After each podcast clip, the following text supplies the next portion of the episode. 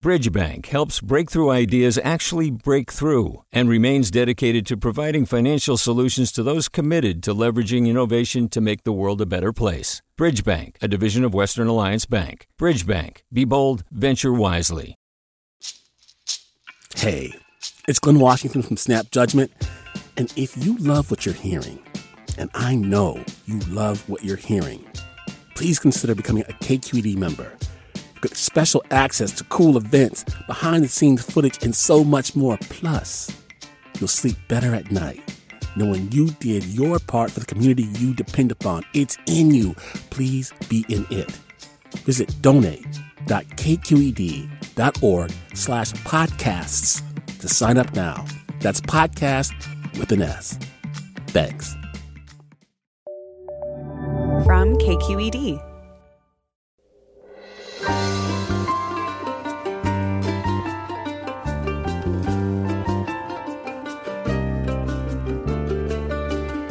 KQED in San Francisco, I'm Marisa Lagos in for Mina Kim. Coming up on Forum. On June 7th, San Francisco voters will decide whether to recall District Attorney Chesa Boudin.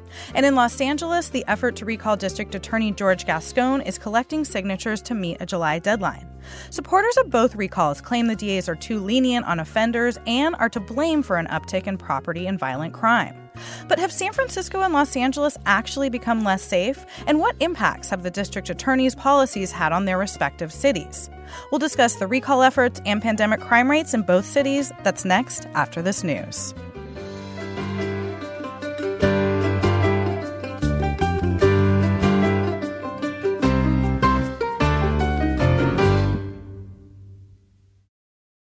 From KQED in San Francisco, I'm Marisa Lagos. Early data suggests that property and violent crime increased in San Francisco and Los Angeles in 2021. And that's helping drive campaigns to recall both San Francisco's district attorney, Chesa Boudin, and Los Angeles DA George Gascon. The San Francisco recall election is scheduled for June 7th, and in LA, supporters of the recall are collecting signatures to meet a deadline in July. We're going to talk about and contextualize these crime rates as well as how they're being used by both recall campaigns. And to help us do this, joining us first is Magnus Lofstrom. He is Policy Director of Criminal Justice and a Senior Fellow at the Public Policy Institute in California. Magnus, good morning. Thanks for joining us. Good morning. Great to be here. So I we're going to talk to a couple of reporters who are covering these recalls and, and the DAs as well. But I wanted to start with you because I think it's important that you know we, we start with some facts. um, so I, I guess to start, can we kind of can you kind of start by putting in context where we are when it comes to crime rates historically, and then maybe we can talk a little bit about the last two years and and sort of what's happened since the pandemic began. Right. Uh, no problem at all. So if we look at, if we start by looking at violent uh, crime rates and what happened over the last few years, um, we saw that they were pretty flat in 2020, the first year of, of, of the pandemic. Um, but that kind of hides the fact that we had a notable drop in robberies while uh, there was a big jump in homicides, about a 30% increase in homicides in California uh, and also an increase in aggravated assaults. Um, our violent crime rate is roughly where it was in 2010, which is before the state embarked on a number of uh, significant criminal justice reforms. It's roughly where it was in the late 1960s, much, much lower than it was in. Um, uh, in the uh, late 80s and the early 1990s. So that's kind of where it is. We've seen um, the increases in homicides and aggravated assaults seemingly continue um, in in 2021. Uh, and these were national trends too, right? The violent crime in particular. Um, is there any sense like what drove that in 2020? Do we know? I know that it can be challenging to kind of disentangle different factors. I think it's very difficult to to put it on something uh, you know very specific. I think at any point in time when we look at changes in crime rates, there are so many factors that contribute to that. Anything from uh, drug market, drug use, gang activity, uh, policing strategies, as well as policing staff levels, uh, what's happening in the economy. Uh, statewide and, and local criminal justice policies and reforms are also likely to have some impact. Um, but when we're talking about the the last few years, these these are pandemic years, and and led to so many changes in our lives, how we live our lives, where we work, how we travel, socialize, and and it also presented so many challenges to the criminal justice system. Uh, there was civil unrest, so there's basically a long list of potential factors that contributed to uh, to the changes that we've observed over the last two years. So, what I'm hearing you say is that largely California has tracked with some of the national trends over the last two years. And obviously, we're still collecting the data from last year and, and, and disentangling those complicated factors. Uh, stepping back even further, can we talk, look at Los Angeles and San Francisco? What have we seen in these cities compared to the rest of the state? Well, I think if, if we again focus on those uh, big concerns in, in, violent crime, homicides, and aggravated assaults, uh, those increases that we experienced in California in, in 2020 are, are really not uh, unique to LA and San Francisco. They are, are widespread across California and across the nation as well. So certainly when it comes to uh, to those changes, they're, they're not unique to LA and San Francisco. Um, and the if we look at property crime in 2020, they dropped notably in, in LA and San Francisco in certain types of crime. Um, both cities and the state saw increases in auto thefts that seemingly continue in in 2021 in some of the cities that we can track. So again, they they don't appear to be unique to uh, San Francisco and LA. And before we get into these individual prosecutors, you mentioned 2010 as kind of being the beginning of a, a real um, change in the way California, you know, started to approach criminal justice. A lot of reforms uh, began then, and of course continued, you know, through the 2010s with Prop 47, which we hear a lot about in 2014, uh, Prop 57 a couple years later. Uh, do we see any huge impacts that you can trace from those reforms. Um, it, it, and I think putting in context with national figures as well, right? Because obviously this is a big state and there's a lot of different jurisdictions here, but we can kind of tell what's tracking across the U.S., right, versus what's happening in California. Right, and and and these reforms have have actually really generated opportunities for us to learn a little bit more about the the impacts of uh, of, of the various policies and the efforts here in California to reduce our reliance on incarceration. And so, if we go back, the first big reform was realignment in 2011, which shifted a lot of the uh, uh, responsibilities from the state prison and parole uh, to county systems like our, our sheriff's departments and jails in particular, as well as probation departments for uh, certain level of certain types of, of felonies. And um, there is no research that uh, finds any impact on violent crime of that particular reform. Our work found that it did lead to some increases in property crime that was uh, driven by an increase in auto theft. Mm. Uh, and when you fast forward, Prop 47 is another one. As you said, it's at the center of many of the discussions today. Again, uh, the work that we have done does not find a link between Prop 47 and any changes in violent crime, and that goes for other research as well. Um, but we did find that there was some uh, evidence of, of an increase in, in property crime in, in 2015 again. And that was really driven by larcenies and especially uh, car break ins. And describe what larceny is. So larceny includes like car break-ins, shoplifting, uh, those types of, okay. of, of thefts. So those are the kinds of crimes that have gotten a lot of attention, particularly in San Francisco, and, and I think people have connected to the pretty progressive district attorney here, Chesa Boudin. Um, what do we know about? I guess first of all, the impact. I mean, does property crime have an impact generally in driving violent crime rates, or are those usually pretty separate? It's it's hard to tell. We they, they can move very differently. It it it again uh, depends on what kind of factors are, are driving those changes. Um, but if we look at shoplifting in in San Francisco, for example, we saw a very notable drop by more than thirty percent in 2020. Um, but now in 2021, we've seen some some increases in, in shoplifting. Um, but that really doesn't appear to have started until, say, around August of, of 2021 when it started to mm. tick back up. And so it's not until really late 2021 that we're seeing those numbers uh, come up to the pre pandemic levels. Interesting. So, what what does your research and, and other research tell us about the impacts of individual district attorneys on crime in general, on criminology? Is there a link between, you know, who is the prosecutor in any specific county and, and what we see in terms of crime trends?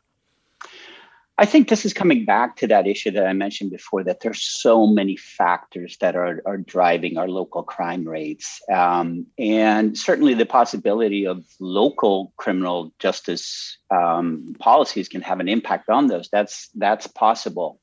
But to tease them out and, and see what kind of impact they have on this broader measure of public safety is, is very difficult uh, given all those other factors. So it's it's it's going to be very hard, and there's no uh, research that that really credibly and reliably uh, link the uh, public, uh, you know, uh, district attorneys' efforts and and these broader measures of public safety that are that we see in in local crime rates. Uh, you mentioned policing though before as one thing. I mean, is there evidence showing that police presence or sort of uh, the the way police sort of interact with the community has has an effect? Yeah, no, I think that's that's a little different right there. There's definitely a a uh, a research body that finds uh, links between policing. If you look at the policing um, numbers, so the staffing numbers and the presence of police, it does have an impact on, on, on crime rates. And that's not surprising, I don't think. And part of that impact is, is on deterrence that just, we can kind of imagine this ourselves. If you see see a law enforcement officer, it might change your behavior. You might think twice before committing any crime. So it's not surprising uh, those those numbers of in terms of policing, yes, it does matter, and and not surprisingly, policing strategies matter as well. We are talking with Magnus Lofstrom. He is Policy Director of Criminal Justice and a Senior Fellow at the Public Policy Institute of California. Uh, what are your thoughts on these recall efforts? Have you decided how you're voting in San Francisco? Have you signed your name to the petition in Los Angeles? Call us and let us know why or why not. We're at 866 733 6786. That's 866 733 6786.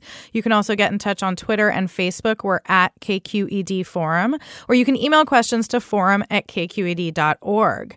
Uh, Magnus, just a minute or two left before this break, but I do want to get to one thing, which is given what you've just laid out in terms of uh, the uh, sometimes indirect sort of understanding of what we have about an individual prosecutor and you know crime rates and, and community safety do we see a difference between red and blue counties for example right i mean both of these re, uh, recalls are driven by the fact that a lot of people think these DAs are too liberal. Do we see different outcomes in conservative counties?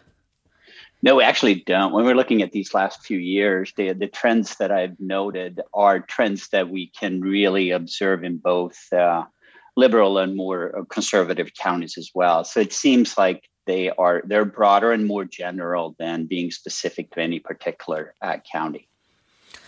All right. Um, we are going to keep talking in just a minute about the efforts to recall the DAs of San Francisco and LA and the role that pandemic crime rates are playing in both uh, cities. We've been talking to Magnus Lofstrom, Policy Director at PPIC, the Public Policy Institute of California. When we come back, we're going to be joined by Megan Cassidy of the San Francisco Chronicle and Frank Stoltz from KPCC. Uh, give us a call. Let us know what you think about the recalls. If you're voting to recall Chesa Boudin in San Francisco, are you supporting the recall of George Gascon in LA? Or are you opposed to them? We want to hear from everyone. Give us a call at 866 733 6786. Get in touch on Twitter and Facebook. We're at KQED Forum. You can email us at forum at kqed.org. We'll be right back.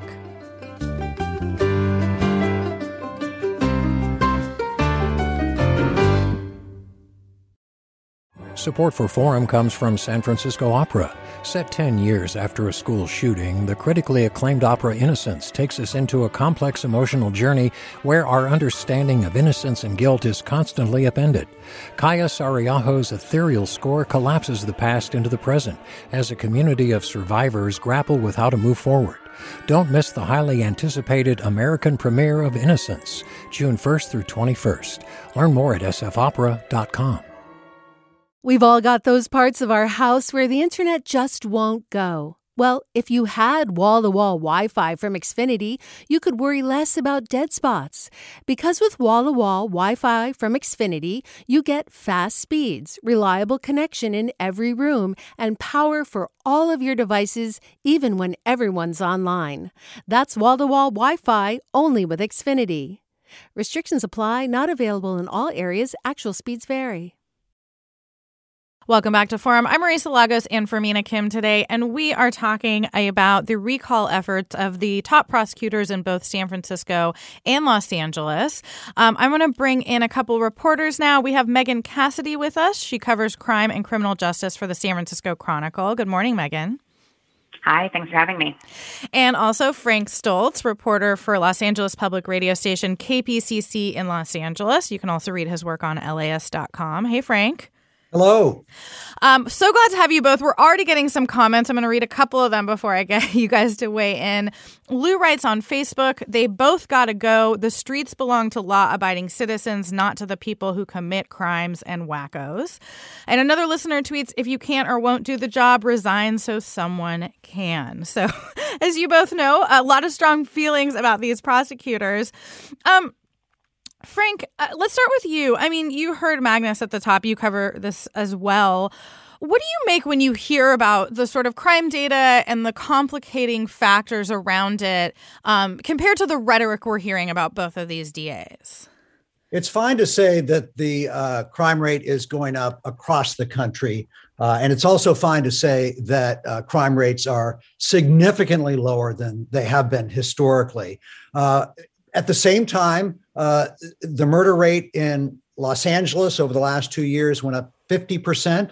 Um, there have been uh, high profile smash and grab uh, robberies of department stores where people will you know, rush in and grab things, mm-hmm. uh, often in, in uh, upscale areas like Beverly Hills. Uh, some follow home robberies that are caught on video where people are followed home and robbed.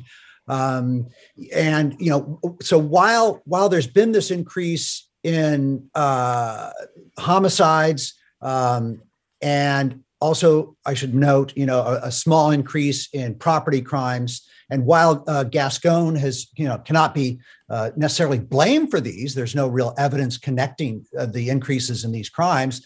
Uh, nonetheless, uh, people see them uh, and are very open to the argument that the DA, with his new policies, which are designed to lock up people for less time, it's very easy to make the argument that he's to blame. Yeah. I mean, Megan, is that what you're seeing here too? It, it's less about like sort of the data and more about how people feel? I, I think that that's a, uh, a fair thing to say. Um, you know, in, in, a lot of cities, somebody like the mayor would be blamed for um, for a crime on the streets, um, or the police would be, especially if you see like the police uh, right now have very low clearance rates, which means the arrest per uh, crime that's reported. Um, but I but I think a lot of it is is messaging. Um, mm. The mayor, the chief of police, has some has tough talk rhetoric. They're both pro reforms, but they also uh, both are bemoaning the the street crimes and property crimes. And that's just really not Chesa Boudin's platform. He he came in as a reformer uh, to take on the systems that had uh, increased incarceration in California and, and, across the nation. And so, really, that's just, just not his brand. And, and I think that people pick up on that and uh, fairly or unfairly uh, blame him for the crime in the streets. Yeah, well, sticking with you, I realize we should probably give our listeners who may not be as familiar with either of, of these politicians a little a little background. Can you just uh, give us the rundown on Chesa Boudin, Megan Cassidy? Where what did he do before this? What did he run on? Sure. Yeah. Uh, Boudin was a public defender in San Francisco. Um, and, you know, of, of course, in a career as a public defender, this is a job that inherently has an antagonistic relationship with police.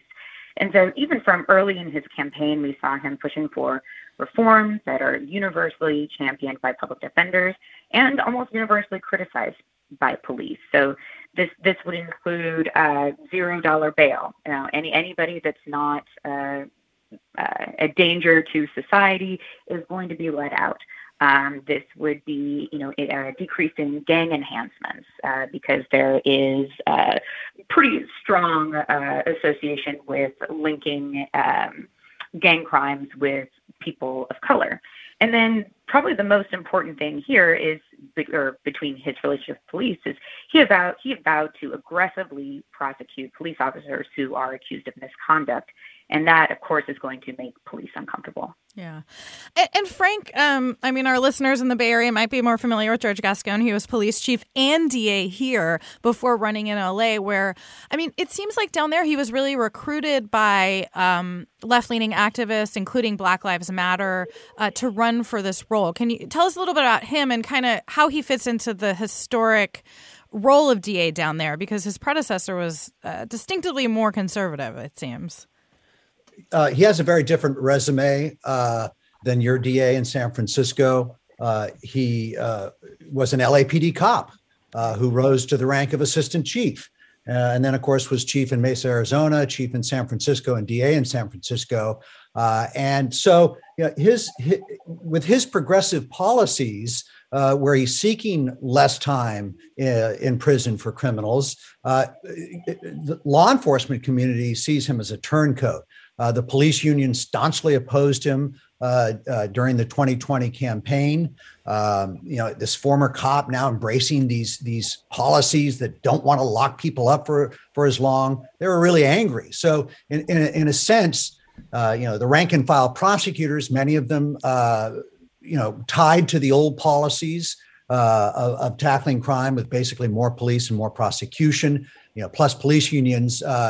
it's one it's one reason that they're really uh, interested in getting him uh, out of office. You know, in addition to you know what they see as his policies leading to more crime. Yeah, and sticking with you for a second, Frank. I mean, Megan brought up sentencing enhancements. This has been a, a big uh, debate down in LA, and the, some of the um, policies that have gotten the most pushback from, say, his deputies were ones that he imposed, I believe, on what, like his first day in office. Yeah, his first day in office, he enacted a, a sweeping set of reforms uh, without a lot of consultation uh, with the office, with his prosecutors, uh, and those included uh, no longer filing sentencing enhancements uh, for gang affiliation, for using a gun during the commission of a crime. Uh, we reported late last year he, he files virtually no misdemeanors now. Hmm. and so, so, that's where folks say, hey, look, this must be contributing to the increase in crime. Um, again, there's no empirical evidence. But what you hear is, for example, I was talking to one prosecutor who said, you know, a guy who has a felon caught with a gun, say driving caught with a gun, um, it, it, that is a non-serious crime, felon with a gun, mm-hmm. um, believe it or not. And um, you know, previous DAs would have sought to keep that person in jail, locked up, uh, depending on their record. Let's say they had a previous record of a, a, a gun crime. Uh, under Gascon's policy, those folks are typically uh, being released. So you hear these these anecdotes uh, of, well, you know, that guy's now back on the streets, uh, and that's one reason the murder rate is going up. Like you said, it's happening across the country. Um, and, and, again, there's no empirical evidence to show that Gascon's policies uh, have caused that increase in the murder rate. Yeah, and uh, Megan, is there similar here? I mean, uh, uh, I mean, Frank brought up the idea of anecdotal evidence. It does seem like a lot of the criticism of Chesa Boudin is driven not by broad brushstrokes, but but individual cases and, and places where people are unhappy. Sure, right, and you know, I think that that's something that. Um, we see uh, on TV a lot, on Twitter and the media, where um, you have this one brazen case of, let's say, you know, there was a case of somebody who was uh, robbing a Walgreens, just stuffing everything that he could into a trash bag, riding out on his bike, and the um, security guard and other Walgreens patrons are just standing by, helpless. Um, that went viral, it, I think we could say. it, oh, totally. Yes. Yeah. I probably didn't even need to describe it that much. Um, but yeah, I mean, people are holding up cases like this as evidence of a larger trend. And, and what happened in that case ultimately? So the guy did get arrested. He, he got arrested. He got prosecuted. Um, I'm not sure if there's been a, a conclusion in that yet. Um, but one thing that, that is interesting to note is that um, if is that a lot of times when there is a uh, you know a similar type of a smash and grab or a robbery at Walgreens, a lot of these people aren't even getting arrested in the first place. And so one thing that Chesa Boudin will always point out is we can't prosecute without having an arrest first. Right, and I and I think um, you also mentioned the the it, it is interesting how in San Francisco in particular, it seems like a lot of things are, are, the point. The fingers pointed at the DA, not the police chief, not the mayor. Um, I, I, mean, you've covered a lot of other cities. Do you think that that is the moment we're in? Is it Chesa Boudin specifically? Like, how do you sort of square that that conversation? Um, I think that maybe it's not Chesa Boudin specifically. I think that it is the it, it is the progressive prosecutor movement because you know it, it is different from the old guard. We're we're used to having DAs who um, their platform is we are going to prosecute cases as aggressively as possible. We're going to push the legislature to uh, make more crime enhancements, not less. Uh, you know, if you're caught with if you're caught with meth, that's going to give you five years in, in jail. And so, this is just such a departure from that traditional way of thinking that that I think that it has um, kind of caught a lot of people off guard. Yeah. And Frank Stoltz, I mean, I think you and I met first like 15 years ago covering three strikes reform efforts. Like, do you think that some of this is just a, a backlash to the changes we've seen in the in the criminal justice system over the last decade or so? The recalls? Yeah. Uh, I would agree that that uh, these two are, uh, you know, the, the most prominent of a new group of, of DAs across the country who are uh, uh, pushing and enacting, you know, these dramatically different policies uh, from the past. So, so you know, it, it is sort of a new way to think about criminal justice um, that voters in California only recently began, you know, to embrace. Um, it, you know, it's extraordinary to me that in 2020 you know, it, it, was this year of reform in LA. We passed a, a, Measure J, which shifted money from law enforcement into social programs. And here, just two years later, uh, you know, we, we see really a public safety year, uh, you know, across, and we see it playing out in our mayoral election as well. And so, um, you know, it, it's it, what what's causing this extraordinary shift? Is it whiplash well, or backlash? yeah. well, you know, in LA at least, um, you know, some of it is, uh, you know, growing homelessness, which is a very visible problem. People, of course, see it in every neighborhood. Frank, and hold that thought for one second. I just got to uh, tell everyone that if you're just joining us, this is Forum. I'm Marisa Lagos and for Mina Kim, and we are talking about the campaigns to recall San Francisco District Attorney Chesa Boudin and Los Angeles District Attorney George Gascon with Megan Cassidy from the San Francisco Chronicle, Frank Stoltz of KPCC in LA, and we still have Magnus Lofstrom with us uh, from the Public Policy Institute of California. Sorry, Frank. Uh, finish that thought. So you were connecting homelessness and and yeah, like kind of broader quality of life stuff that people are really upset about seeing. Yeah, people are looking around and saying, "What's going on?" You know, they're yeah. seeing on TV, you know, um, these sensational crimes, uh, and then they're seeing in their own neighborhood, you know, uh, uh, a lack of order. You know, what they would probably describe, a lot of folks would describe as a lack of order with lots of homeless folks. And by the way, I should add, there have been some really high-profile murders in Los Angeles over right. the last much two uh, two months. Uh, uh, very well known philanthropist in Beverly Hills, Jacqueline Avant. Uh, you know, uh, an off duty police officer in in South LA. a woman working in a in a furniture store along La Brea in the Fairfax district. a guy walks in at noon, middle of the day, and stabs her to death. Doesn't doesn't know her. Um, it's unclear the motive. They have made an arrest. A nurse sitting at a downtown bus bus stop. So you know these these kind of crimes you know, are really hitting a nerve. Yeah. Um, if our listeners want to chime in, um, they can give us a call. Uh, tell us what you think about these recalls in Los Angeles and San Francisco, or maybe just criminal justice in general. We're at 866 733 6786, or you can get in touch on Twitter and Facebook. We are at KQED Forum, or email us at forum at kqed.org.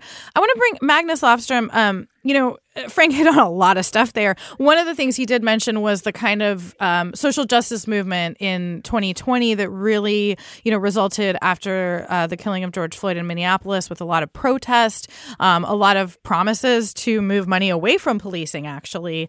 Uh, what do we know about that type of civil unrest and, and, and the impact it has had historically on crime? Well, um, we I mean, first of all, we see instantly in, in crime numbers some impacts. We saw uh, commercial burglaries uh, jumped right around the civil unrest. So we saw those kind of things, but it, it, died down. But if you look at it a little bit more broadly, I think it's, you know, the, the challenge there is um, that it coincided at the same time we started to see some increases in, in crime uh, homicides and aggravated assaults, as I mentioned, and, and understandably, these are big concerns to to people. And it is uh, those are the types of crime where uh, policing is is very important. Um, I think that you know the the other part of that is it's a reflection of of this notion that well policing isn't the right answer for every type of situation, and I think that it was uh, also an effort to move us away from traditional law enforcement to alternatives, especially as we're dealing with behavioral health problems. You know, Frank mentioned homelessness. That's a big problem in, in California. This is not unique to any of the counties that we're talking about. It's a big problem.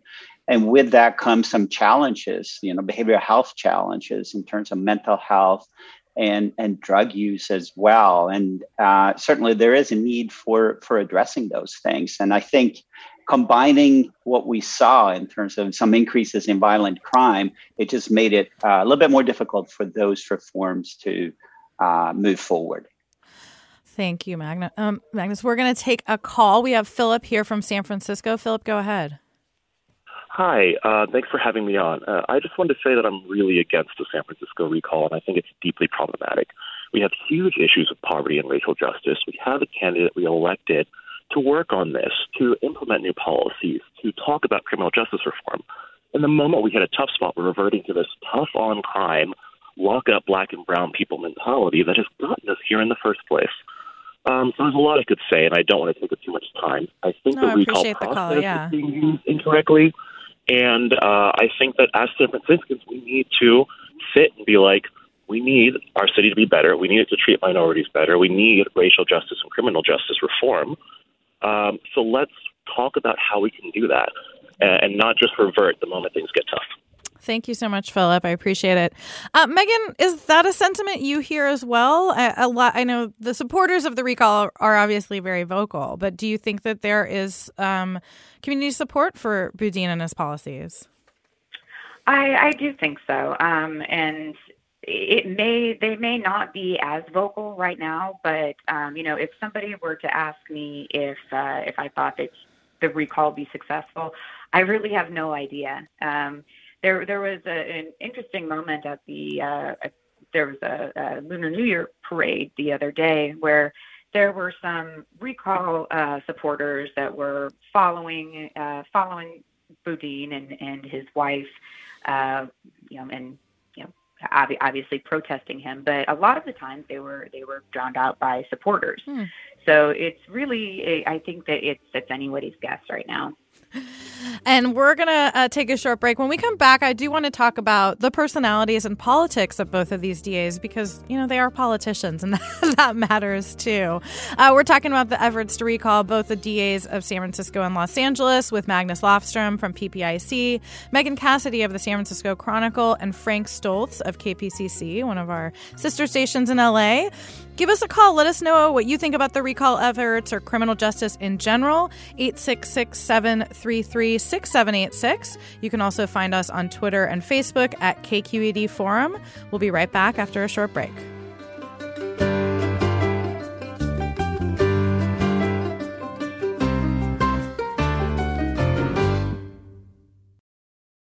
Support for Forum comes from San Francisco Opera. Set 10 years after a school shooting, the critically acclaimed opera Innocence takes us into a complex emotional journey where our understanding of innocence and guilt is constantly upended. Kaija Saariaho's ethereal score collapses the past into the present as a community of survivors grapple with how to move forward. Don't miss the highly anticipated American premiere of Innocence, June 1st through 21st. Learn more at sfopera.com. We've all got those parts of our house where the internet just won't go. Well, if you had wall to wall Wi Fi from Xfinity, you could worry less about dead spots.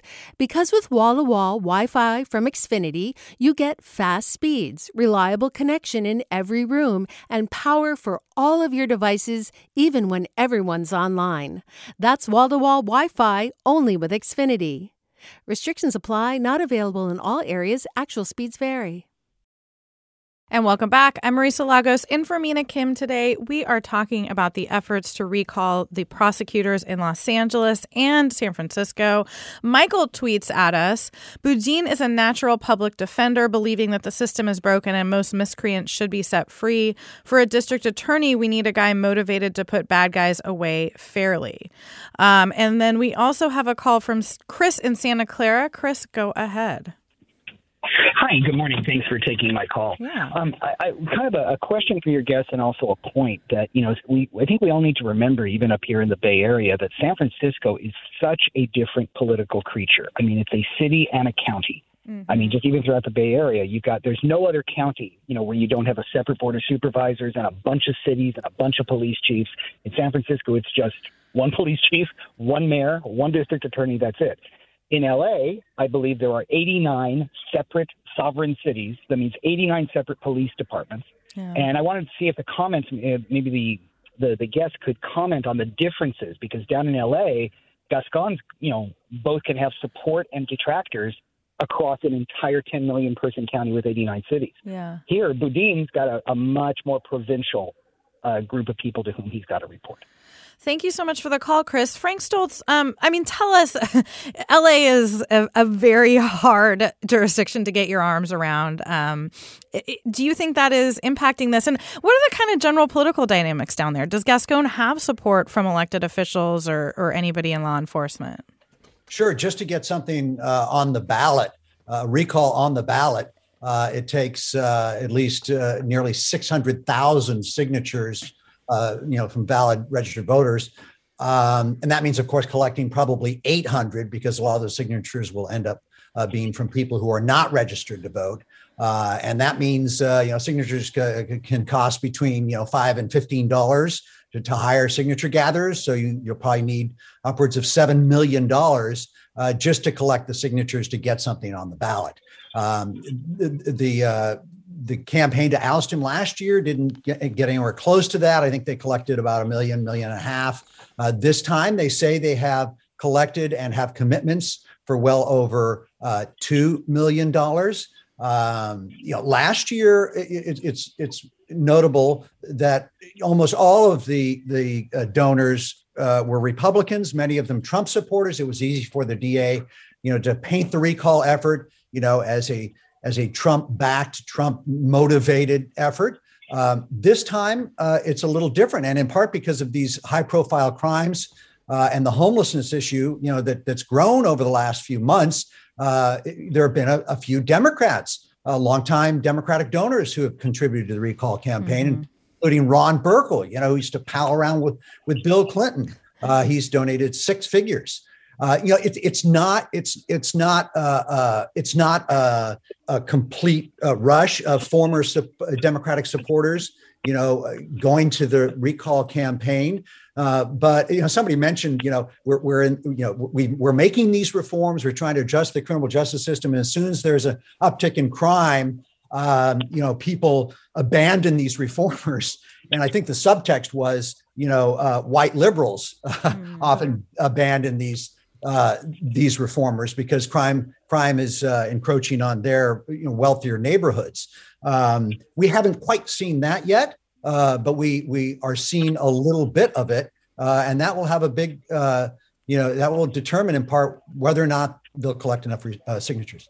Yeah, I did notice that there's been some Hollywood money, and I and I I, I remember um, there was that high profile killing of the philanthropist Jacqueline Avant in her Beverly Hills home.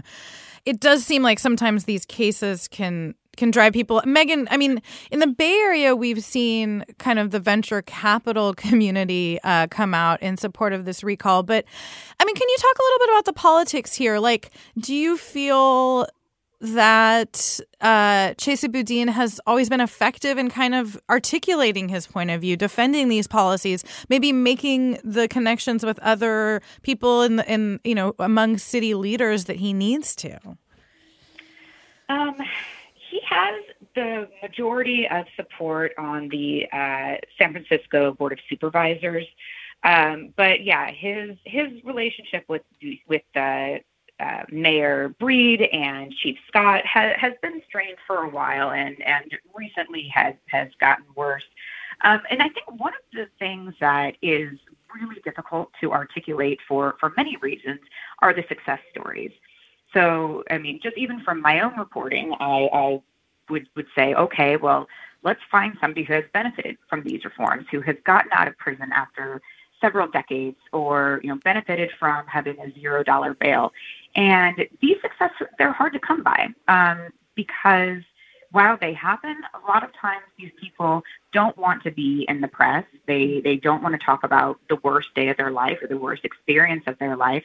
So what we're left with are just the stories that are coming from the other side. Yeah. And you've done those some data dives that you and your colleagues. I mean, one thing you looked at was like charging rates. I mean, how does Chesa Boudin stack up with other DAs or his predecessors when it comes to charging cases that are actually brought to them? Because as you pointed out, prosecutors need to need the cases from the police in order to do their job.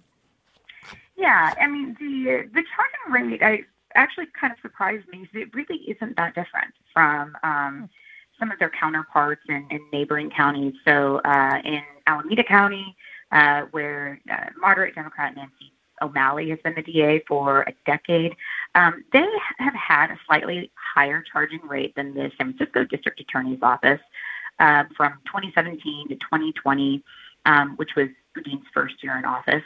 But then by the middle of last year, those figures flipped. Um, Boudin's office filed charges in 56% of the cases that were presented to it, and uh, Nancy O'Malley's office filed 45%. Um, Sacramento so pretty County much like kind of in the ballpark there, right? Very similar, Yeah. exactly. Right. And then in Sacramento, uh, Sacramento had a higher charging rate um, over that period of time um, for both uh, Alameda and San Francisco. But then last year, they got a lot closer. Uh, Sacramento's charging rates were still slightly higher, about uh, 59% by mid-year, um, versus San Francisco, which is at 56%. Interesting. But and we should say very comparable. Right, and their DA is running for attorney general, really on a mo- more sort of law and order um, platform than the current Right. attorney general. I mean, Frank in LA, uh, we've seen over the past week or so Gascon kind of backtrack on some of his um, edicts around juvenile justice and and not charging crime. I mean. I don't know if we have to get into all the details of that, but I'm curious like do you feel like politically the DA down there has been a good messenger for himself or has he been able to, you know, sort of build any bridges with folks within his office that he might that might be wary of him? He has a terrible relationship with a lot of his prosecutors, who again are these old school prosecutors. Uh, and, and not all of them uh, are old school prosecutors. Some of them, uh, you know, are open to changes, see the need for changes, uh, but uh, are angry and frustrated and see as wrong-headed Gascon's, you know, uh, policies of never filing a, gang enhancement, you know, hardly ever filing a gun enhancement, never filing a, a misdemeanor. Mhm. Uh, you know, so these blanket policies, they like to call them, you know, are just not reform. Um, you mentioned a couple of important shifts by the DA, which I, I'm just going to mention very yeah, go quick. for it. You know, he he had prohibited um, filing, uh, prosecuting juveniles in adult in adult court. He said no juvenile should be prosecuted uh, as an adult. Of course, you know what he said was Um, you know, there's research that shows that youth are, you know, his words, malleable and continue to mature until their early to mid 20s. So it's not fair to to charge them in adult court. He said uh, he switched that policy last week and said he will now consider that. That was in part because of a couple of high profile cases, one of them uh, involving Hannah Tubbs, uh, who uh, was 17 years old when she sexually assaulted a 10 year old, wasn't arrested till she was 26, but Gascon still kept her in juvenile court. Now she's in a juvenile facility uh, for two years. That's got a lot of people angry. You know, there are jailhouse tapes of her kind of bragging about that. Um, and then this other big change, which is he said he would never seek life without the possibility of parole, would never file special circumstances because he believed everybody deserved a shot at parole. Everybody deserved a shot to change. He's changed that. He says he will now consider seeking, you know, uh, life without possibility of parole. You know, two significant changes. Um, he says because he's heard the concerns of the community, he's heard the concerns of colleagues. Um, you know, and of course he's he's under heat from the recall. Right. Uh, so uh, uh, clearly there are some concerns in uh, in his camp uh, about this this recall and and and the political atmosphere. Uh, you know that it's happening in. Do you think that speaks to maybe the need for um, flexibility in all this? Because I mean, it, it almost feels like we've we've come from you know an era where most DAs sort of threw the book as many enhancements as possible, and and and, and it's sort of Gascon was trying to go the entire other direction. Um, I don't know. Could there be a meeting ground here, Frank, or do you think the sides are just so embittered at this point? You know, you talk to the political scientists about you know change agents and what's the best way to achieve reform, and you know, is it is it you know um, enacting all of the reforms lock, stock, and barrel at the beginning like he did, or is it you know trying to seek buy-in, which he really didn't do, uh, and not just from his own prosecutors but also from the bench. Right. It really not, didn't consult with them much. Um, you know, and a lot of lot will tell you you should do it all at once.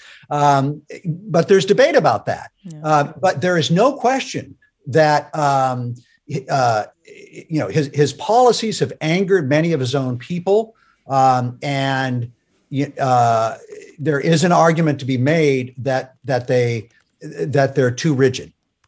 Absolutely. I'm going to read a couple comments. We have Stephen saying, I'm a liberal Democrat, but even I'm concerned about rising levels of crime in the Bay Area and nationally, both property and violent crime. Too many of my fellow Democrats and progressives, though, seem to be wedded to the mantra crime isn't increasing. We just hear about it more. That's a slap in the face to the harsh reality many are facing on a daily basis. And our tone deafness on this issue is one of the biggest risks to our electoral prospects in future elections. Daniel writes, hasn't Chesa Boudin become so embroiled in controversy to be rendered ineffective as district attorney in San Francisco? And James says that recall elections are mainly a tactic of far right extremism. Have there been even been any recall elections for a white right wing uh, elected official? Um, this is Forum. I'm Marisa Lagos in for Mina Kim today. All right, we are continuing to talk about the recall efforts in both San Francisco and Los Angeles. Um, uh, Magnus Lofstrom, I mean, you heard this comment from Steve. Um, I think that's that's true. Like, uh, uh, do you get that pushback ever to the work you do that it's not really about what the data shows, but it's how people feel about this stuff because it is obviously important. Personal safety is probably the most important thing. Well, I think I think it's important to recognize that there are some increases in crime and, and some of those are troubling. Mm-hmm. you know i think there, there's a reason for us to start to think about what is driving the increase in homicides and, and, and aggravated assaults. Uh, so that's understandable. I think that's that's an important part here. Um, it, it's not knowing what's behind that is obviously not satisfactory at all. It's very frustrating. Um, but i think if we're going to look at the impact of das and it's, it's look at what are the specific policies that are being implemented by DAs and look specifically how those policies uh, actually have an effect on the individuals or the types of offenses that they are implementing reforms around. Um, but definitely, it's understandable that that people are, are frustrated, and and and no doubt there are some crimes that are in the uptick. Uh, some of the crimes that we've seen come up in the last year, particularly in the property crime, it, it's coming up, but it's coming up to a pretty low level where we were mm-hmm. before the pandemic. And I think that's important to keep in mind. Yeah, and I mean, we've heard a lot of talk um, from both Megan and Frank about questions of sentencing enhancements and sort of adding on, you know, extra time. I mean, Frank talked about some cases where you might not even uh, have a charge to begin with, but um, I mean, what what can we say about that? Because I mean, my understanding in some of these cases is it can add quite a few years, but you might already be going to prison for quite a few years if you have, say, a violent crime charge that, that is successful. Yeah, and I think that that's kind of part of it. How are you implementing those en- enhancement, and what kind of sentence lengths are we talking about here? If you're adding, uh, you know, you have a sentence of about 15 years, and you add an, an, an enhancement that brings it up to uh, in the 20 plus years, uh, typically, what we're looking at is that someone at the time that they're being released is relatively old. And when we look at that relationship between crime and age, is uh, you typically, a lot of offenders age out of criminal behavior. So the chances of, of recidivism at those older ages are, are, uh, are relatively limited. Uh, there's the possibility, of course, but the effectiveness of these enhancements, there isn't a strong research body that shows that they're particularly effective in terms of reducing crime. Got it.